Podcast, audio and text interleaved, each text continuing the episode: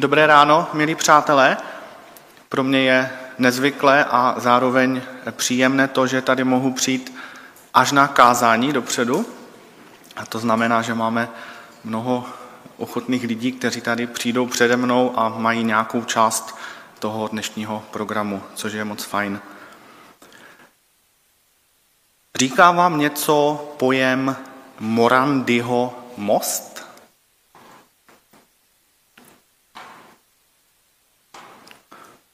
Neříká? Nevadí? Morandyho most, eh, pojmenovaný po svém autorovi architektu Richardu Morandym, stál v Janově a byl součástí frekventované dálnice, která spojovala italské vnitrozemí s italskou a francouzskou rivierou. Bohužel o tomto mostu dnes hovoříme už jen v minulém čase. Při prudké bouři dne 14. srpna 2018 se část Morandyho mostu zřítila i s automobily, které po mostě zrovna projížděly. Při tomto neštěstí zahynulo celkem 43 osob. Vyšetřovací komise, která se zabývala příčinami pádu Morandyho mostu, konstatovala, že most se zřítil z důvodu nedostatečné údržby. V průběhu dvou let byl vybudován nový most, který od srpna roku 2020 slouží svému účelu a je pojmenován jako most svatého Jiří. Proč tady zmiňuji událost, která se stala před třemi lety v Itálii? Pro nás je tato událost zajímavá tím, že na Morandyho mostě se v době jeho zřícení nacházel také český řidič ve svém kamionu. Na rozdíl od 43 obětí, ale tento člověk zřícení mostu přežil. Pád z výšky 45 metrů kamion zcela zdemoloval, ale český řidič v kabině měl pouze lehká zranění. Můžeme konstatovat, že se jednalo o zázrak. Český řidič se 14. srpna 2018 po druhé narodil. Zázrak v Janově. Takový byl před několika lety titulek rozhovoru s tímto řidičem v jednom tištěném časopise a já jsem takto pojmenoval své dnešní kázání. Zázrak v Janově. Ze zmiňovaného rozhovoru mi dovolte ocitovat jednu pasáž. Stál při vás na tom mostě Bůh? Ne, jsem nevěřící. Někdo mi říkal, že bych měl jít do kostela poděkovat Bohu, jenže ten s tím nemá nic společného. Na Janovském mostě zemřely i malé děti a to mi připadá nefér. Já už si život užil, ale ty děti ho měly před sebou. Kdyby o tom rozhodoval nějaký Bůh, zůstal bych tam já a děti by přežily. Takže jste měl prostě kliku, přesně jak říkají Italové. Věřím v osud. Třeba tu mám ještě nějaký úkol a proto jsem se nezabil, kdo ví. Nebo jsme rodina klikařů. Táta byl horník a když jsem byl malý, v dole ho zavalilo. Přežil. Syna mé sestřenice osolnilo slunce a vletěl autem pod vlak. Přežil.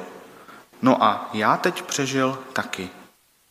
Nejspíš ještě nepřišel můj čas. Co si o této skutečnosti myslíte, milí posluchači, vy? Byla to náhoda, klika, osud, zhoda okolností a opravdu s tím Bůh neměl nic společného, protože tam nebyl?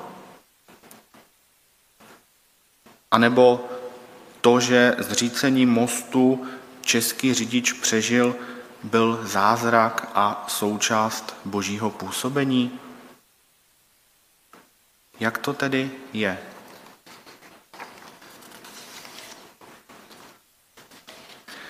Kdybychom hovořili o tom, že to všechno byla náhoda a klika, museli bychom Boha degradovat na jakéhosi škodolibého hráče, který o našem životě rozhoduje házením mince či taháním karet. Není tomu tak. V Biblii, v Evangeliu Matoušově v desáté kapitole čteme, neprodávají se dva vrabci za haléř a ani jeden z nich nepadne na zem bez dopuštění vašeho Otce. U vás pak jsou spočteny i všecky vlasy na hlavě. Mimochodem, víte, kolik máme průměrně na hlavě vlasů? Typnete si někdo? Prosím? 200 tisíc je trochu moc, ale tak pohybuje se to v řádu.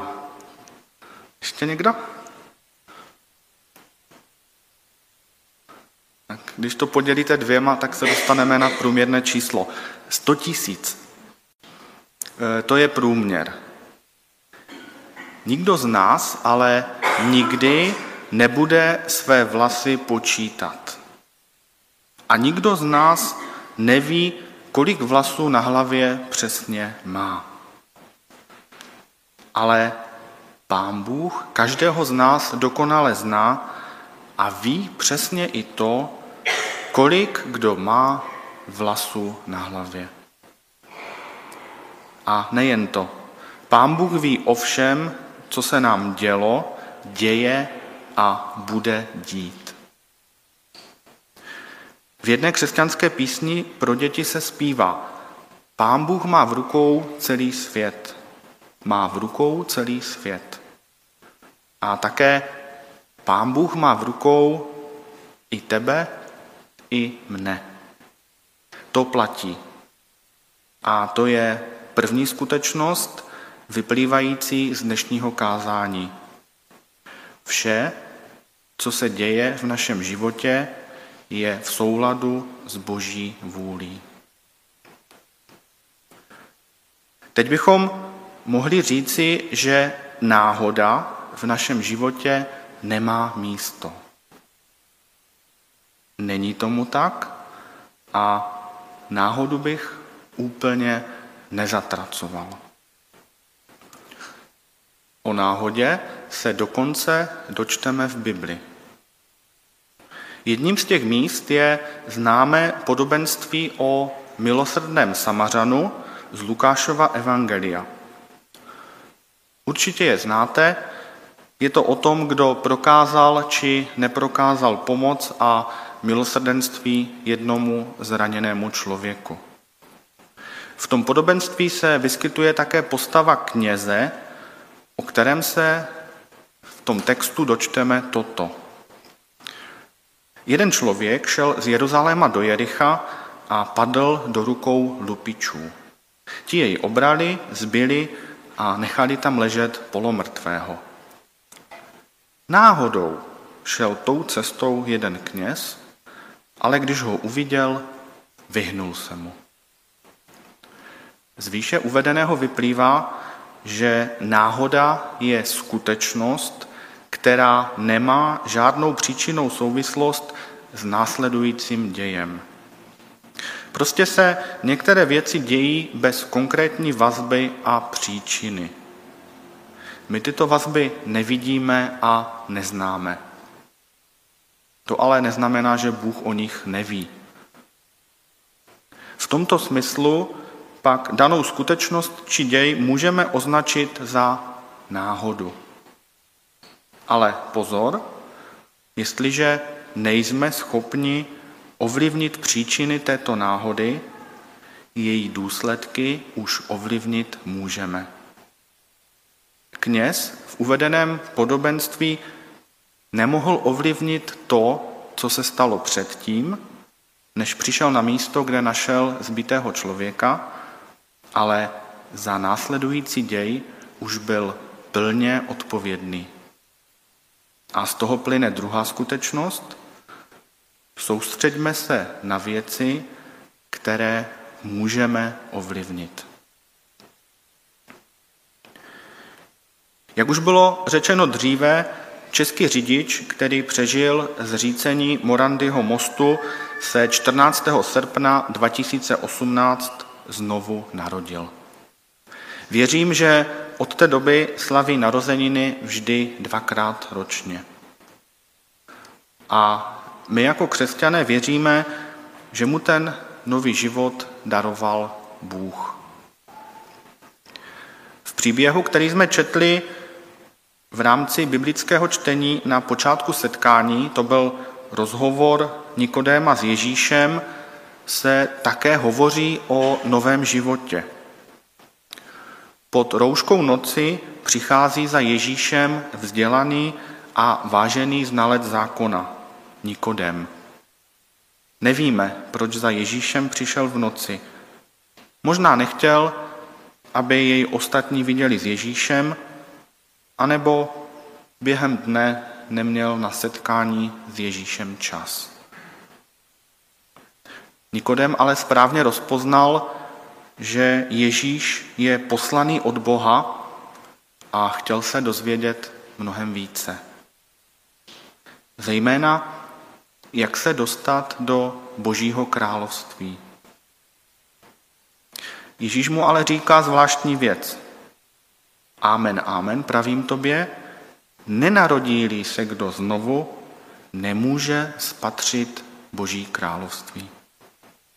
Jinými slovy, nemůžeš pochopit Boží věci, pokud na ně nezačneš nahlížet jinak, jinýma očima. Ve tvém životě musí dojít k proměně. Hovoříme o znovuzrození, o novém životě, o novém počátku. Určitě můžeš přicházet za Ježíšem jako za výborným učitelem, za dobrým člověkem, za inspirujícím morálním vzorem.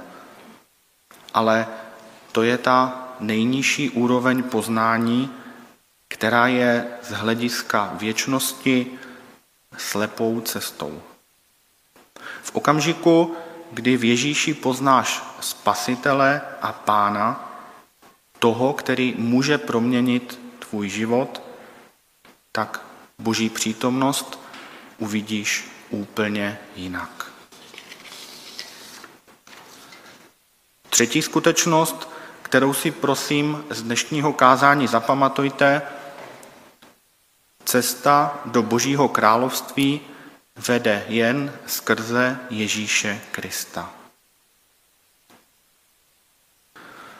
Dovolte mi prosím jednu osobní otázku. Jsi na cestě do Božího království? Čím je pro tebe Ježíš?